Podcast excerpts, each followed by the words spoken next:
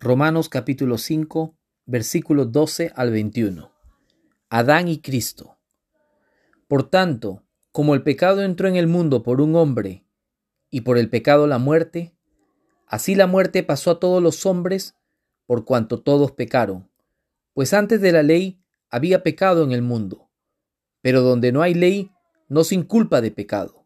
No obstante, reinó la muerte desde Adán hasta Moisés, aun en los que no pecaron a la manera de la transgresión de Adán, el cual es figura del que había de venir.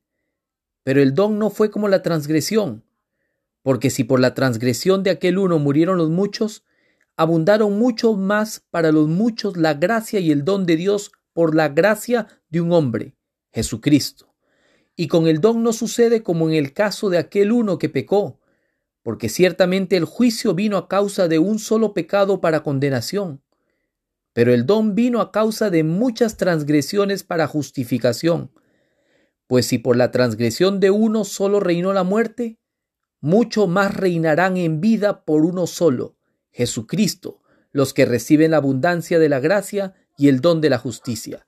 Así que, como por la transgresión de uno vino la condenación a todos los hombres, de la misma manera por la justicia de uno vino a todos los hombres la justificación de vida, porque así por la desobediencia de un hombre los muchos fueron constituidos pecadores, así también por la obediencia de uno los muchos serán constituidos justos.